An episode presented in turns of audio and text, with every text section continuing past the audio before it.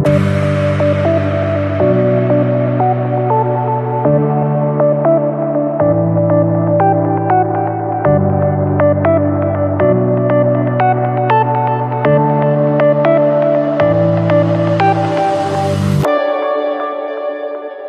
datang di Green Culture Podcast, Information that Transform, Difference that Makes a Difference. Dengan saya Eka dari CTSS sebagai narator Anda. Ya, untuk pendengar, kali ini kita akan bicara green industry di Green Culture Podcast ini. Dan ini adalah putaran ketiga, episode kedua dengan tema besar refleksi. Nah, sebelum kita mulai, sedikit penjelasan dari saya untuk para pendengar ya bahwa di Green Culture Podcast ini di putaran pertama kita mempunyai dua episode. Tema besarnya adalah di episode pertama adalah tentang apa yang disebut hijau atau tidak hijau dan putaran kedua episode kedua itu berbicara tentang dari mana sumber hijau atau tidak hijau. Kemudian di putaran kedua episode pertama kita berbicara tentang sumber hijau atau tidak hijau. Dan putaran kedua episode kedua kita berbicara tentang bagaimana mengidentifikasi hal-hal uh, yang bisa dijadikan tuas untuk mengungkit yang tidak hijau menjadi hijau ataupun yang sudah hijau agar tetap hijau. Dan setelah putaran kedua episode kedua itu kita lanjut ke putaran ketiga. Episode pertama berbicara tentang pendanaan agar tuas-tuas tersebut bisa digerakkan ya. Dan sekarang putaran ketiga episode kedua kita merefleksikan semua hal yang kita bicarakan putaran satu dua dan putaran tiga episode pertama agar ada sesuatu yang bisa dipetik dari podcast ini sebagai uh, pemantik atau hal yang menggugah sehingga gerakan hijau ini menjadi dapat menjadi sebuah gerakan sosial walaupun mungkin podcast ini uh, terakhir ini adalah untuk green industry tapi gerakan itu tetap berjalan. Uh, untuk kali ini saya ditemani host uh, Buda Mayanti dan host adalah Bu Indah dari IBCSD. Buda Mayanti saya persilahkan. Oke, makasih Mas Eka. Uh, Mbak Indah mau mengucapkan hello, selamat datang, selamat ketemu lagi. Halo, selamat siang Bu Dami. Senang sekali bisa ketemu lagi di podcast ya. iya, dan tanpa terasa ternyata udah udah terakhir nih tadi Mas Eka bilang ya paling nggak untuk episode Green Culture uh, pertama atau bukan episode pertama tapi apa ya rencana kita kan memang waktu itu mengadakan enam dan ternyata kita sudah sampai pada enam tahapan itu. Cepet banget ya. iya, sedih juga ya. Udah lewat tapi nanti kita sambung lagi nah jadi katanya nih kita harus refleksi nih Indah jadi harus apa ya ya ngobrol-ngobrol sebagai uh, podcast penutup uh, ini apa sih sebetulnya yang kita hasilkan dari lima kali pertemuan atau lima kali ngobrol kemarin ya dengan kita sempat mendatangkan tamu juga tuh ada dua tamu dari teman-teman industri ya. ya. Uh, jadi sangat menambah kekayaan karena uh, betul-betul apa ya teman-teman yang sehari-hari memang menjalankan green industry itu. Nah jadi saya mau mengawali dulu nih. Biasanya orang kan menghubungkan industri itu dengan sesuatu yang ya brown gitulah ya. Jadi begitu mendengar istilah green industry, ada yang mikir is it possible gitu ya kok kayaknya ironik industri kok bisa green nah jadi uh, di sini dalam diskusi kita lima kali ini kita justru berhasil ya mendatangkan teman-teman yang memang uh, sudah menjalankan itu dan mempunyai konsep prinsip ya yang betul-betul ramah terhadap lingkungan. Nah, jadi uh, saya mau apa ya? mau nanya, mau apa ya, uh, ngajak Mbak Indah ngobrol, berpikir sedikit gitulah ya. Di zaman seperti ini ya, uh, kita tahu teknologi sebetulnya juga sudah banyak yang dikembangkan dengan ke arah green tersebut. Tapi kan kerusakan lingkungan juga masih terus berjalan juga ya. Um, makanya makin penting sekali eh, teman-teman uh, di industri dan sangat penting ada teman-teman seperti Mbak Indah, seperti IBCSD yang mendorong agar the private sector itu menjadi bagian dari gerakan sosial hijau yang tadi disampaikan Mas Eka itu. Um, kita di awal-awal ngobrol tentang apa itu green industry, ya apa itu yang tidak green. Kemudian kita di, melanjutkan dengan Hmm, sumber-sumber hijau itu apa dan itu langsung mendatangkan uh, kedua kawan. Ah, sobat saya ingat nggak ya dari mana ya? Kalau Mas Eka ingat apa Mbak Indah ingat?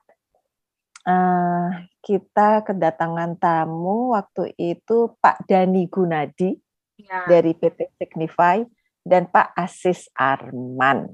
Betul ya. dari Indika ya dari Indika. Nah, kemudian kemarin diakhiri dengan adanya finance. Jadi kita dari berbicara tentang praktik itu sendiri, terus oke okay, financingnya nih. Kalau kita mau masuk kepada green industry itu kan bagaimanapun perlu uang juga karena itu sebuah investasi.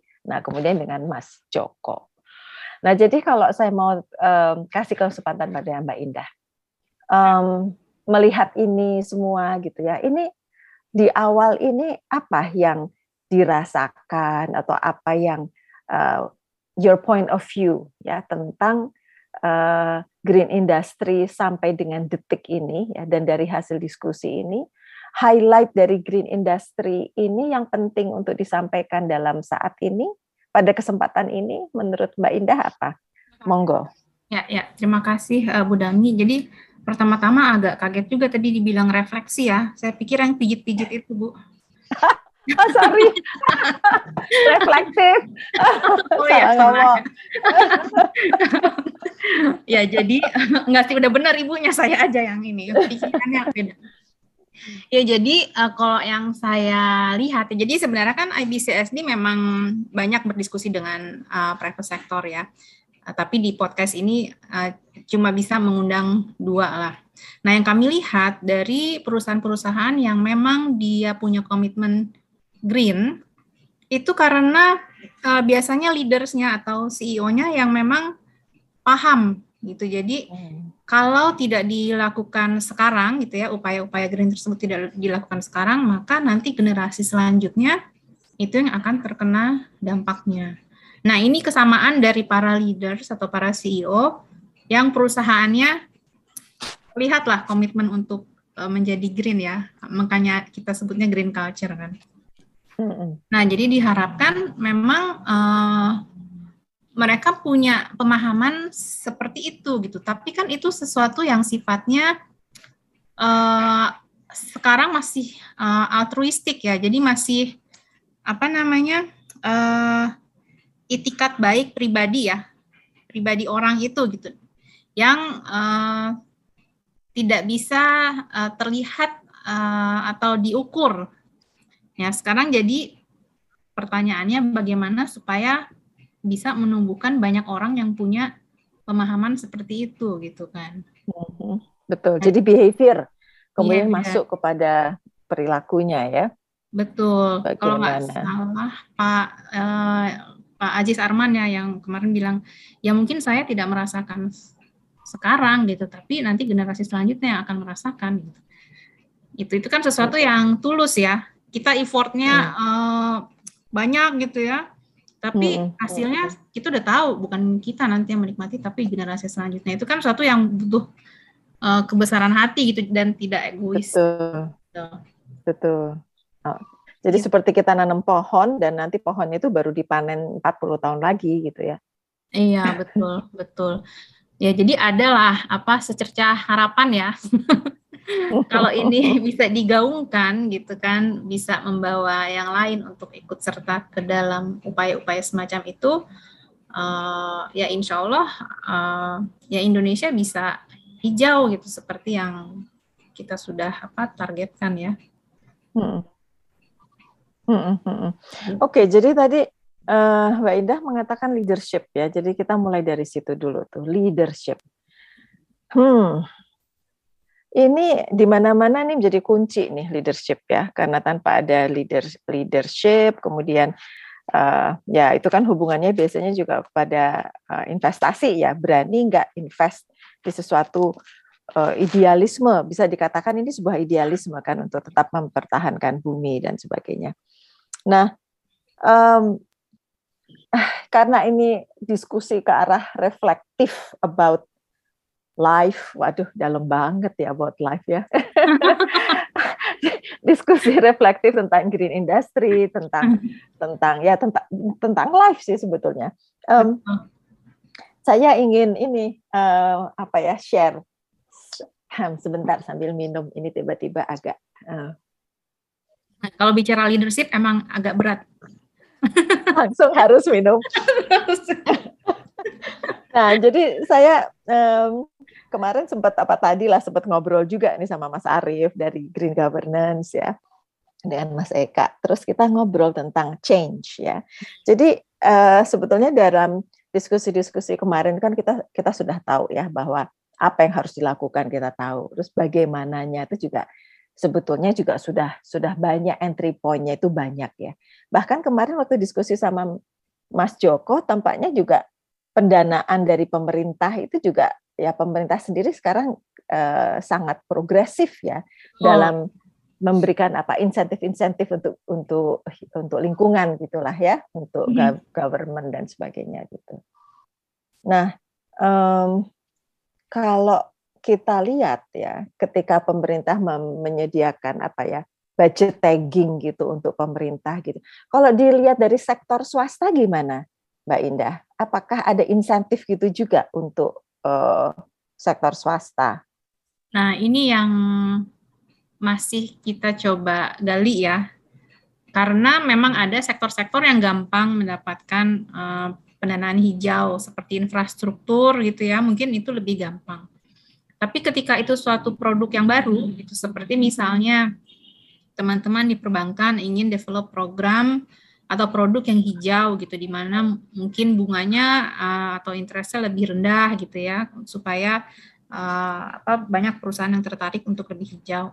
Nah mereka tuh masih kesulitan uh, apa namanya ketika mereka membuat produk baru terus mereka mengklaim ini produk hijau ini uh, uh, apa namanya referensinya itu uh, ke mana gitu. Nah makanya kemarin yang ada taksonomi hijau itu sebenarnya suatu hal yang bisa menjawab pertanyaan itu, ya kan taksonomi hijaunya Pak Joko ya kemarin ya.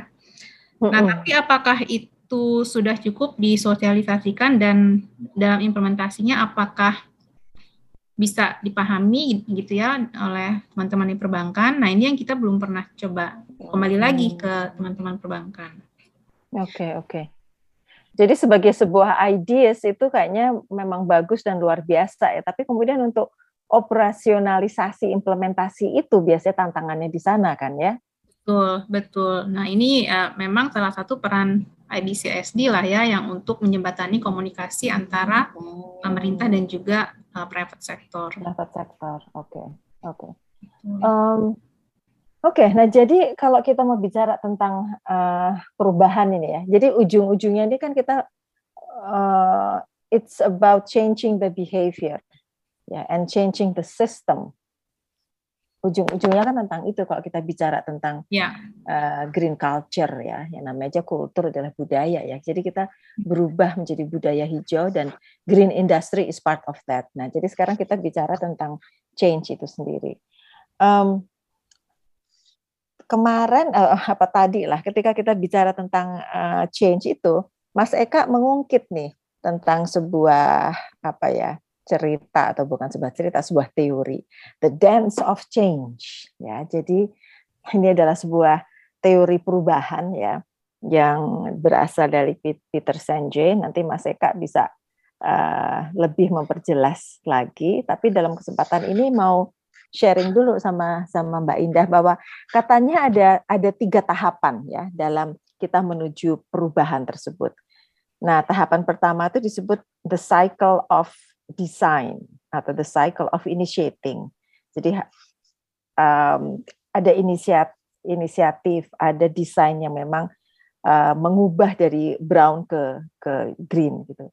Kemudian setelah itu the cycle of sustaining Nah, biasanya kalau sudah berubah kemudian mempertahankan perubahan itu, itu tidak selalu gampang ya. Bahkan kita sering melihat apa yang sudah bagus, begitu pemerintahannya ganti bisa hilang ya. Jadi the cycle of sustaining itu uh, tantangan besar sekali. Nah, kemudian yang terakhir adalah the cycle of redesign. Nah, itu itu nantilah uh, uh, Mas Eka tuh yang yang menjelaskan ya. Tapi dalam konteks uh, obrolan kita ini kita mulai dari the cycle of initiating itu ya untuk menuju perubahan. Overall IBCSD uh, Mbak Indah melihat um, bagaimana ini desain menuju green industry ya. Um, berapa persen dari industri yang ada di Indonesia gitu ya bisa dikatakan memang menuju ke situ. Dan ada effort dan kelihatan dalam apa ya visi misi dan sebagainya gitu. Sejauh mana memang private sector itu bersih, sudah siap untuk menuju untuk memulai inisiasi the dance of change ini di dalam uh, green design of the industry gitu. Sudah cukup mayoritas atau gimana nih Mbak Indah? Ya, jadi kalau lihat perkembangannya ya, karena saya gabung IBCSD itu 2013, jadi cukup lama ya. Sudah lama. Iya, jadi waktu awal masuk uh, itu 2013 belum ada SDG, masih MDG kalau nggak salah waktu itu, dan istilah hmm. sustainability itu masih sesuatu yang baru gitu. Jadi ketika kita mm. ke perusahaan gitu memperkenalkan IBCSD gitu, mereka tanya apa sih gitu sustainable orang yang aturan yang ada untuk kita patuhi aja masih susah gitu ya ini bawa-bawa hmm. lagi sustainability gitu apalagi gitu jadi saya eh, kita ini dulu deh komit yang kita harus lakukan dulu nanti sustainability nanti nah itu 2013 sampai 2014 lah nah ke sini hmm. ke sini udah uh, uh, banyak yang tahu tentang sustainability mungkin karena uh, sudah ada SDG ya dari 2017 itu. Terus uh, Indonesia juga punya komitmen yang uh, eh, NDC ya kan di COP apa COP ya climate change ya FCCC. Hmm. Jadi ya jadi kayaknya uh, sektor-sektor yang disebut di dalam target NDC itu uh, sudah terinformasikan ya untuk isu-isu perubahan iklim, energi efisiensi, uh, sampah, circularity gitu. Jadi sepertinya industri sudah mulai paham gitu karena ada uh, apa namanya event-event tersebut. Nah, balik lagi ke pertanyaan initiating ya. Nah, karena kan private sector itu sebenarnya dia uh, making profit, dia harus untung kan, makanya dia di Betul. Ya, yang kedua ya dia harus taat kepada kebijakan yang ada. Sebenarnya kan dua hal itu. Jadi dengan kebijakan yang ada dia harus survive gitu. Jadi kalau bicara initiating, uh, lagi-lagi uh, apa ya? kalau dengan dua hal itu masih belum bisa dibilang initiating ya karena hmm. itu kan uh, seperti ketaatan ya compliance iya compliance oke okay. nah jadi kalau jadi ini, Indah melihat bahwa memang peran pemerintah masih kuat di sini ya dalam mengubah perilaku private sector itu peran pemerintah masih kuat dengan uh, eh, SDG dengan target-target itu itu itu sebabnya kenapa mereka kemudian becoming part of the movement ya. itu karena karena itu ya karena policy ya. Betul, betul. Nah, kayaknya memang ini adalah kultur di perusahaan ya, karena waktu saya ikut training di uh, Swedia sendiri, Swedia ini kan negara yang sudah advance ya sustainability-nya ya kalau sustainability udah banget. itu tetap ketika mereka memberikan apa cerita tentang case study gitu ya tentang bagaimana perusahaan comply dengan sustainability tetap mereka bilang ya karena uh, pertama kita harus comply dengan kebijakan, kebijakan di sana sudah lebih advance, terus kita mempertimbangkan cost uh, yang kita keluarkan gitu. Kalau itu memang lebih efisien ya kita lakukan, kalau enggak ya enggak gitu. Jadi memang kayaknya ini uh, kulturnya bisnis ya, mau nggak mau hmm. memang begitu. Hmm, menarik nih. Boleh nggak saya mengajukan pertanyaan nakal? jadi ya, apakah sebetulnya bisnis itu by nature itu mereka sebetulnya pasti akan merusak uh, lingkungan karena bagi mereka itu yang penting adalah profit sebanyak-banyaknya. Jadi by nature itu bisnis itu seperti itu. Apa bisa dikatakan itu? Bi, kalau menurut saya bisa. Makanya yang IBCS dilakukan hmm. adalah meyakinkan mereka bahwa dengan sustainable sebenarnya mereka lebih cost efisien. Ya. Jadi selalu kita bicara uh, business case, business case gitu, karena itu yang mereka mau lihat. Kalau kita cuma hmm. dengan ini kamu punya value lebih baik di mata uh, apa segala macam, mereka mungkin hmm agak sulit ya mencerna tapi ketika kita bilang cost efisien ah. kemudian reputasi kemudian mitigasi resiko nah mungkin mereka lebih uh, okay. paham Oke, penting banget nih. Ini jadi jargon yang dipakai ini yang menjadi kunci ya. The right yeah. word that you need to use when you are talking with the different stakeholder dalam hal ini adalah private sector. Jadi you have to talk their language ya untuk bisa mendapatkan perhatian mereka. Betul. Oke, okay. uh, oke. Okay, jadi itu tadi the, the cycle of initiating itu tadi uh, menarik banget ya bahwa initiate sebetulnya belum belum begitu banyak terlihat ya kecuali ya karena ada policy ada aturan pemerintah ya mereka compliance tetapi initiate dalam arti bahwa memang mereka ingin membangun perusahaan yang kemudian sekaligus green itu masih masih sangat sulit dicari begitulah ya.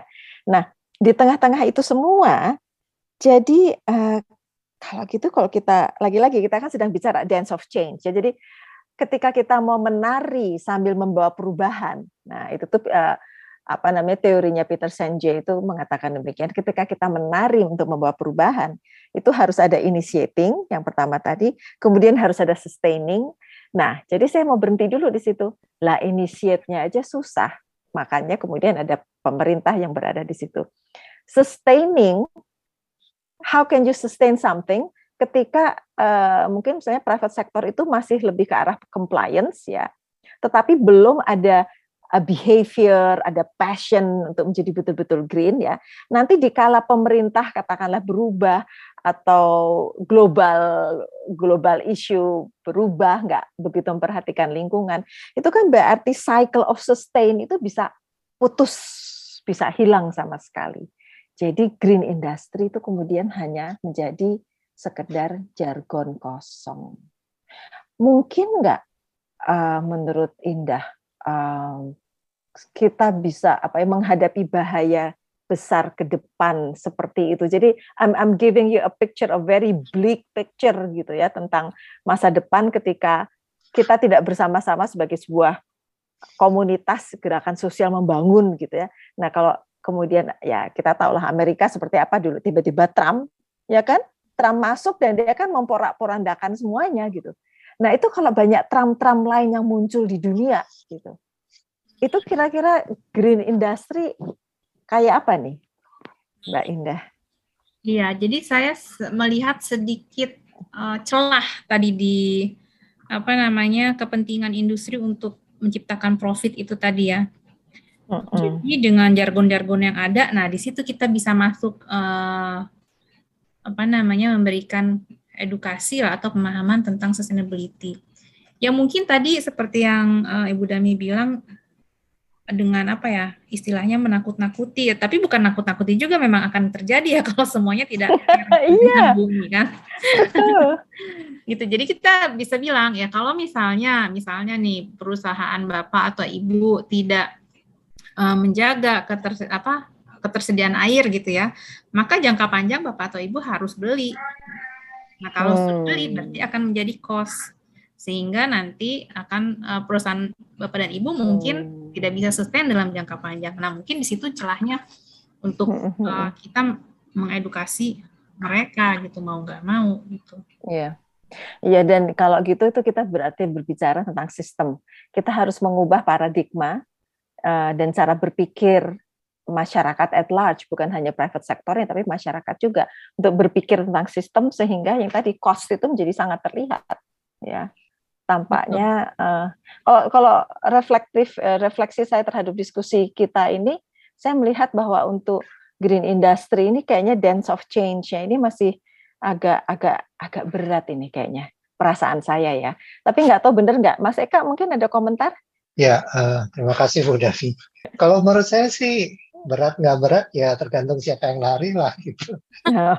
Bisa dibuat tariannya jadi berat, bisa dibuat tariannya nggak berat. Ya, tapi saya sepakat dengan yang telah dibicarakan bahwa kalau kita bicara dengan industri, ya mau nggak mau bicaranya cost, karena itu memang bahasa mereka gitu ya. Dan secara hmm. alami mereka memang adalah uh, profit oriented ya. Ini dua hal yang sekaligus bisa menjadi kendala, tapi juga bisa menjadi uh, pengungkit yang Mbak Indah hmm. bilang kan. Jadi ketika bicara kalau kamu nggak gini-gini, kos kamu masa depan akan lebih berat loh. Nah, itu itu dualisme kalau menurut saya. Dan kembali untuk sustaining dan initiatingnya adalah bagaimana dualisme ini bisa digeser lebih kepada hal yang positif terhadap perubahan hijau daripada uh, apa namanya berkutat dengan kondisi sekarang dan hanya bicara profit profit profit saja ya blik blik memang suram-suram tapi ya jangan terlalu dibuat suram lah gitu tetap ada optimis enggak, enggak. optimisme enggak, enggak. harus optimis setuju ya ya menurut saya sih gitu Bu Dami ya. iya Iya dan dan kemarin kita sudah menghadirkan kawan-kawan dari BCSD itu kan dan jelas ya bahwa mereka itu uh, sudah menjalankan green industry dan apa yang tadi di quote sama Mbak Indah tadi altruisme itu memang oh, altruisme. Uh, ada. Ya ada itu sebetulnya ya. Jadi mungkin itulah yang perlu dijadikan model ya. Jadi bisnis model seperti itu yang kemudian harus disebarkan ya Mbak Indah mungkin ya? Betul betul. Jadi dikomunikasikan digaungkan sehingga yang tadinya tidak punya apa namanya pandangan tersebut gitu ya menjadi oh iya ya bisa bisa seperti itu gitu. Hmm, hmm, hmm. Oke, jadi kalau mau uh, tanpa terasa nih waktunya juga ternyata sudah sudah uh, habis. Boleh nggak saya minta apa closing statement gitu dari dari Mbak Indah gitu? Apa closing statement di penghujung podcast kita ini tentang green industry yang mungkin perlu di share dengan kita semua? Mungkin uh, dengan tadi ya inisiatif yang belum terlalu banyak dari industri Uh, tapi ada mutiara, mungkin kalau bisa dibilang mutiara, satu dua mutiara yang bisa berkilau, yang bisa mempengaruhi yang lainnya. Nah ini yang perlu kita angkat supaya bisa uh, menghasilkan mutiara-mutiara lain di tengah hmm. apa sesuatu yang masih gelap ini. Iya. tengah lumpur. Oke, okay. Bagus, bagus sekali itu. Jadi kita harus melihat kepada mutiara yang memang ada, dan itu yang kemudian perlu disosialisasikan atau di-share atau di, dijadikan model bagi yang lain bahwa mutiara itu ada dan mutiara itu bisa direplikasi dan itu yang akan memberikan harapan untuk masa depan untuk green industry. Mungkin kurang lebih begitu ya Mbak Indah ya. Ya, setuju. Terima kasih Bu Nami sudah jadi bagus. Terima kasih dan Mas Eka saya kembalikan ke Mas Eka ya. Oke baik uh, terima kasih Bu Dani Mbak Indah. Saya rasa untuk penutup ini saya cuma mengutip dari Mbak Indah ya bahwa saya juga berharap sekali bahwa mutiara-mutiara ini ditemukan dan bisa direplikasi dan sebenarnya gerakan hijau ini atau gerakan menjadi uh, menjadikan budaya hijau sebagai suatu gerakan sosial tidak berhenti di podcast ini tapi entah gimana hmm. caranya tetap berlanjut walaupun podcast paling tidak untuk saat ini uh, fashionnya ya itu diselesaikan dulu. Itu saja. Terima kasih sekali lagi Bu Dami dan Mbak Indah. Sampai Makasih. ketemu entah Sampai di mana. ketemu. Makasih Mbak Indah. Terima kasih Bu Dami. Makasih. Sampai ketemu.